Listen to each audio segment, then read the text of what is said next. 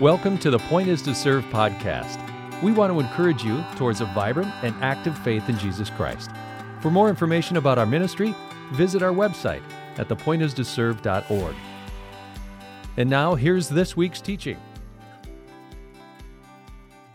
All right. Well, good morning, everybody. Uh, good noontime, good afternoon, good evening, whatever it is that you happen to be watching this. Um, you know, the irony is not lost on me that last Sunday we were looking at Hebrews chapter 10, verse 25, uh, where it says, Let us not neglect our meeting together. And here we are, meeting together from home. So, but you know what? Uh, Jesus said that the Sabbath wasn't meant to be a big burden on human beings. It's actually here to help us. Uh, and so I would sense that God would rather have us sitting at home where we're warm and safe rather than just freezing in a ditch somewhere. Okay. And the beautiful thing is that uh, we haven't canceled worship okay? Because our lives are worship, okay? So we are going to just continue to worship this morning. Hallelujah, okay? Um, and it's kind of an odd day because we're starting, we're starting a new sermon series and we're going to be looking at Philippians. Uh, so if you're at home and you have your Bibles, uh, go ahead, find your Bibles. We're going to be looking at Philippians chapter 1, verses 1 through 11. You can pause the video and go get that, and we'll be back here shortly. But if you have your Bible already, uh, before we get to it, I just want to give you a little background. Um, uh, the Philippians is it's a short letter that was written by Paul while he was in prison, uh, either in Ephesus or in Rome. That could probably be debated, but um, he wrote it to this little church in Philippi, which. Uh, a little side note here. I heard a joke when I used to deliver pizzas at Little Caesars, one of the guys that worked there. And uh, when was Paul a baker? When he was in Philippi. Thank you. I'm just going to pretend everybody's roaring with laughter right now at that one and build up my confidence. Uh, but, anyways, uh, in the Roman Empire, here's the thing uh, it was dangerous to preach that Jesus is Lord because in Rome, Caesar was Lord. They even said that Caesar was the Son of God. All right, like we they worshiped the emperor. Like it was a very nationalistic, very patriotic environment to live in. And so when somebody comes in and they start saying, "No, Caesar's not Lord. He's not the Son of God. Jesus is Lord. He's King. He's the Son of God, and we give our allegiance to Him and nobody else." Uh, well, Rome doesn't look kindly on that. Uh, you're going to be thrown in prison because you are now an enemy of the state. And so this is why Paul is sitting in prison. Uh, but fortunately, the Philippian church is really awesome. Because you see, back in that day, uh, if you were in prison, Rome wasn't going to foot the bill for your food. So you needed to provide your own means. And so, this Philippian church that Paul had planted a while back, uh, they're just so faithful. They're so good. They gave generously of what they had. They and they sent one of their own people, uh, Epaphroditus, to go into this kind of dangerous situation uh, to take care of Paul. In fact, even at one point, we learn in Philippians that like he almost died. He got so sick. Uh, so it just shows how committed these Philippians are, not only to the gospel, but to Paul uh, personally, too. So this letter is also really encouraging and it's empowering to the people um, because it continues to be uh, it continues to be so for us today. Um, so we're going to just dive into this letter and we're going to take a look at it. We're going to look at Philippians 1 1 through 11. This letter is from Paul and Timothy, slaves of Christ Jesus. I'm writing to all of God's holy people in Philippi who belong to Christ Jesus, including the church leaders and deacons. May God, our Father, and the Lord Jesus Christ give you grace and peace.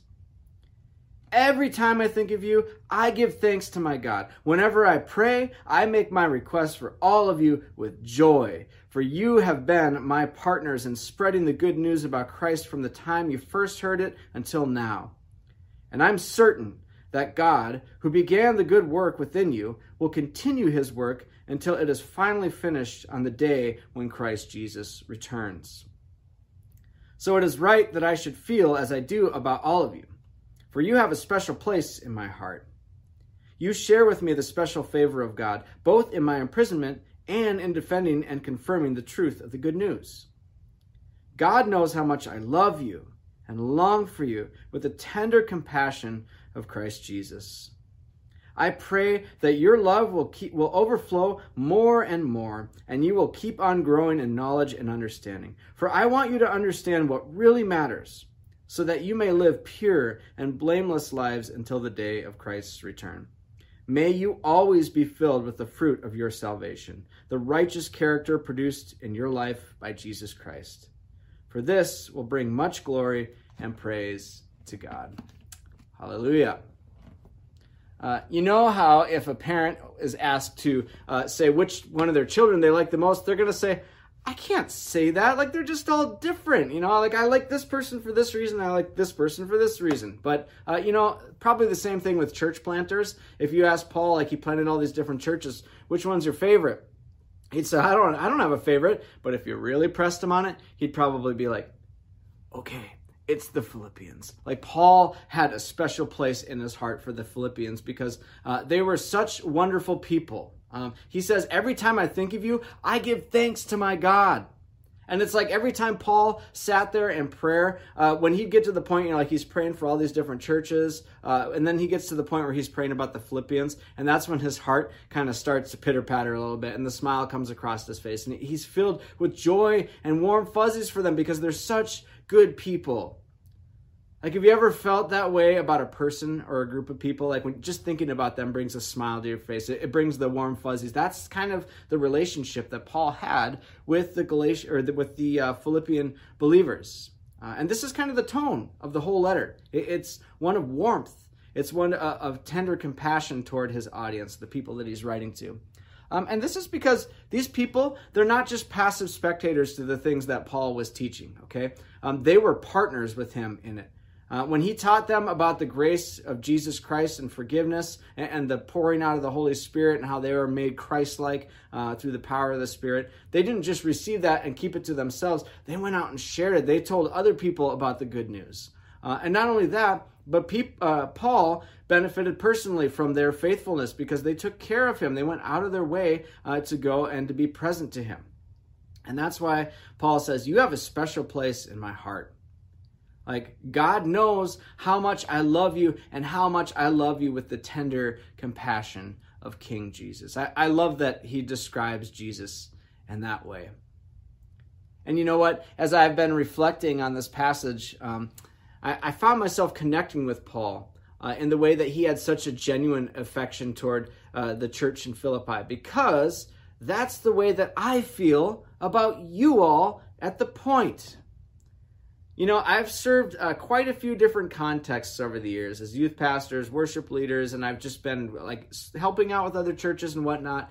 Uh, but you know what? If you really press me to say, and I might be a little biased, uh, who's my favorite? I'd probably have to say the point.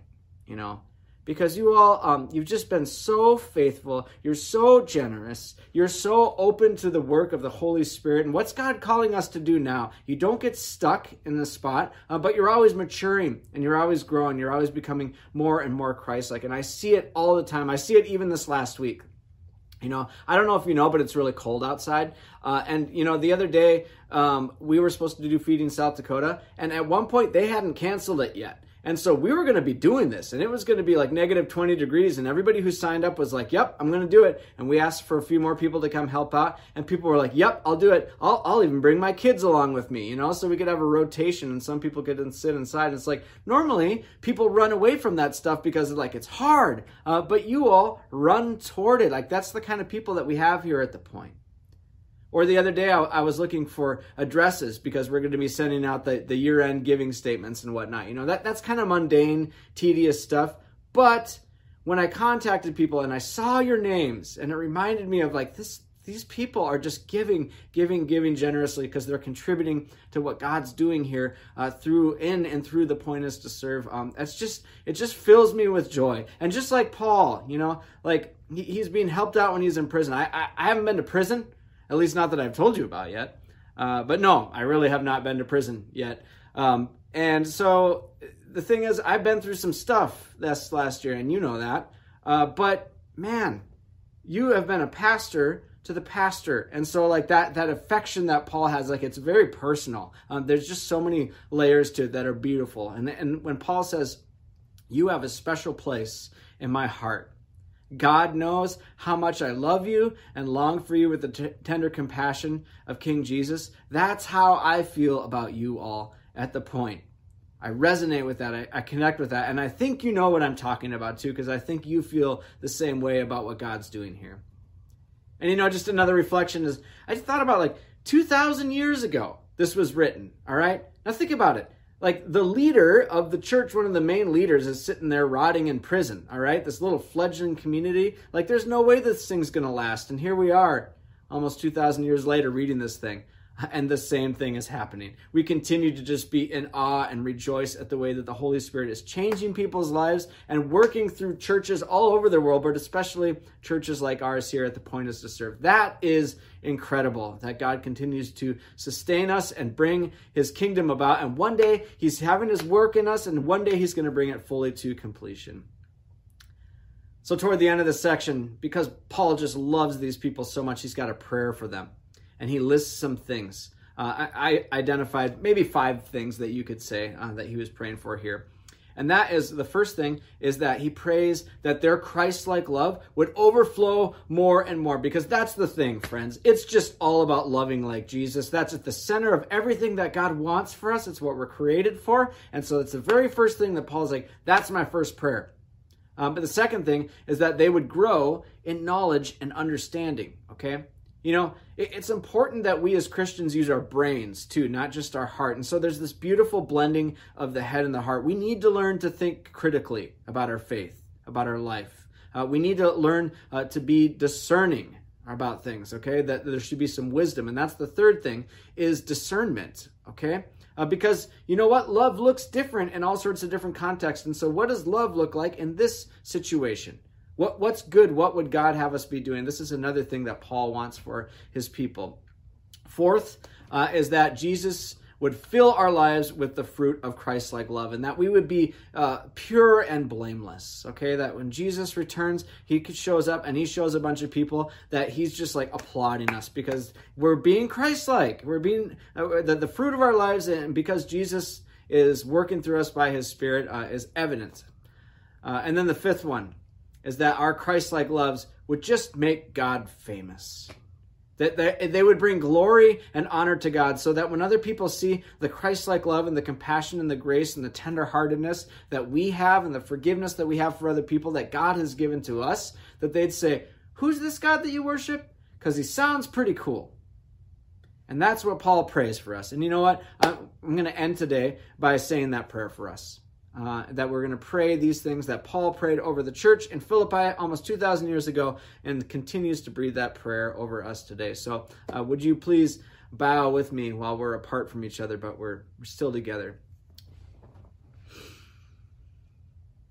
God, we thank you for your scriptures because uh, without them, we can't know this stuff about you. And yet, here they are. Uh, and so we see, Lord, that this isn't just a bunch of heady information, uh, but it's a compassionate, uh, tender-hearted letter with people with real relationships, a real person like Paul with real people, uh, that he lists their names in this letter, just like uh, us today, uh, real people in real church contexts, where there's so much joy and there's so much excitement in the midst of a world that can be hostile toward you. Um, so, Lord, would you sustain us? In this mission that you've called us to. Would you help us to grow, as Paul prayed for, uh, in our love, our Christ like love, that we would just become more and more like Jesus uh, in our love, in our hearts, our forgiveness, our kindness. Uh, would you also help us uh, to be wise? and understanding. Give us knowledge, Lord. Help us to know you better. Help us to know uh, how to live in this world properly. Uh, would you give us discernment, Lord, uh, to know how to love well, uh, to see where you're at work uh, and to join you in those places too. Uh, we also pray, Jesus, that you would fill us with the fruit of Christ likeness, uh, that we would be blameless. And that we would be people who are pure in heart, not legalistic, not mean, not rude, but just full of kindness and compassion, um, and the fruit of the Spirit. Lord, love, joy, peace, patience, kindness, all of those things that uh, are really, it's just Jesus, you embodied them. Um, and finally, Lord, too, we pray that all of this, uh, that our faithfulness would put flesh onto this whole Christianity thing, uh, and that people would say that it's beautiful, and that we would make you famous, God. Um, thank you for this holy calling on our lives. I thank you for the point is to serve. Uh, I thank you that we can be flexible even in times like this. And Paul gets thrown in prison and he just continues to preach. We have a really cold snow day and we just continue to preach and, and share the gospel and, and to grow and uh, be discipled, Lord. So we love you and thank you for what you're doing among us. Um, pray that you continue to do it more so that we can glorify your name, Father, because you are beautiful. You are like Jesus. Hallelujah. Amen.